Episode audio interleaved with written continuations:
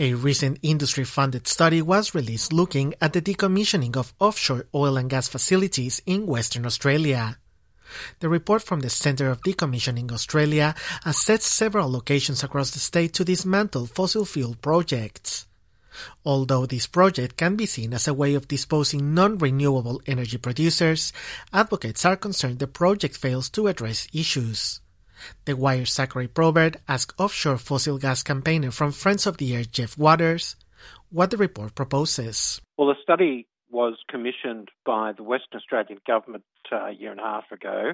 Uh, they paid $5 million to CODA to scope a series of different uh, potential sites for a yard where we can bring these huge floating and stationary platforms that are being removed from the sea and all the pipeline onto shore and be processed and disposed of.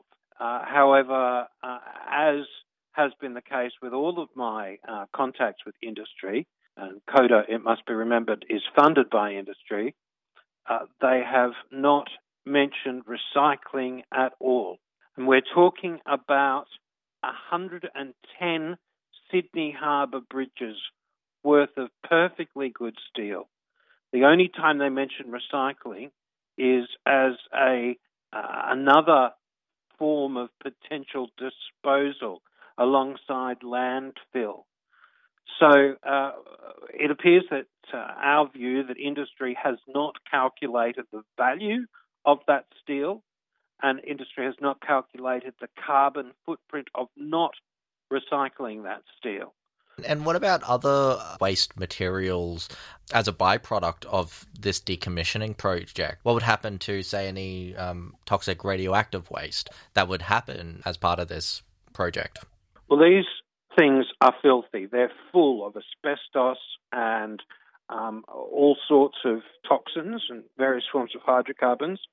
But the one thing that's not being talked about at all in government, in industry, is the fact that there are thousands of tons of radioactive, hazardous radioactive waste that needs to be treated and dealt with from these platforms. And uh, that comes from an industry study that was published about a year and a half ago by the CSIRO saying that uh, as many as 1,600 tons of waste, radioactive waste, would need to be brought onshore safely and then stored somewhere for the rest of time. Now, that doesn't count the radioactivity that is present in all of the pipelines, thousands of kilometres of pipelines that will need to be dealt with as well. Nobody's measured how radioactive they are, but they've been pulling radioactive material along with the gas and oil out of the Earth's crust and uh, concentrating it, technically enhancing it uh, it uh, forms plaques in the pipelines. The radon gas breaks down into polonium and lead isotopes, and they join the naturally occurring, uh, well, under the earth it's naturally occurring, uranium and thorium in forming plaques inside the pipes. So we need to assess how radioactive these pipes are and come up with a way of dealing with the, you know, almost 2,000 tons of uh, hazardous radioactive material that that the oil and gas industry just hasn't told us about.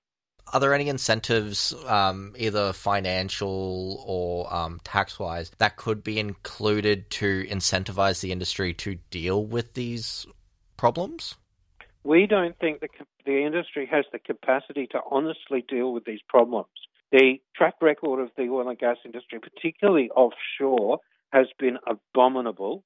They've left wells leaking for decades, methane gas. They just that they do not have a good record. So we propose we have sought from government and have made submissions to the Treasury to the budget process, uh, calling for the government to increase and extend the existing temporary levy, which they charge uh, 48 cents per barrel equivalent of gas, the entire industry, to pay for the decommissioning of, of one platform, we suggest that that should be extended and increased and that the government should supervise proper world standard state of the art recycling facilities that will have no impact on the environment, just as is done in Europe, in Norway and Turkey, and Scotland and some other places where they have government funded, world class recycling facilities.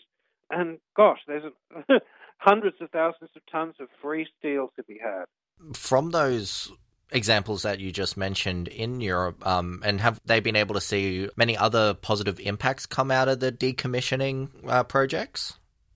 No, no positive impact yet. Uh, there will be positive impacts if these, uh, if the government were to, you know, increase this levy and extend the, the temporary decommissioning levy. Then uh, thousands and thousands of jobs at various sites around Australia would be created. So there's a massive new industry to be had. But at the moment, uh, the uh, oil and, and, gas sector has certainly not proven that they're capable of uh, dealing with this in a in an environmentally sustainable manner. That was Jeff Waters from Friends of the Earth speaking with the Wires, Zachary Probert.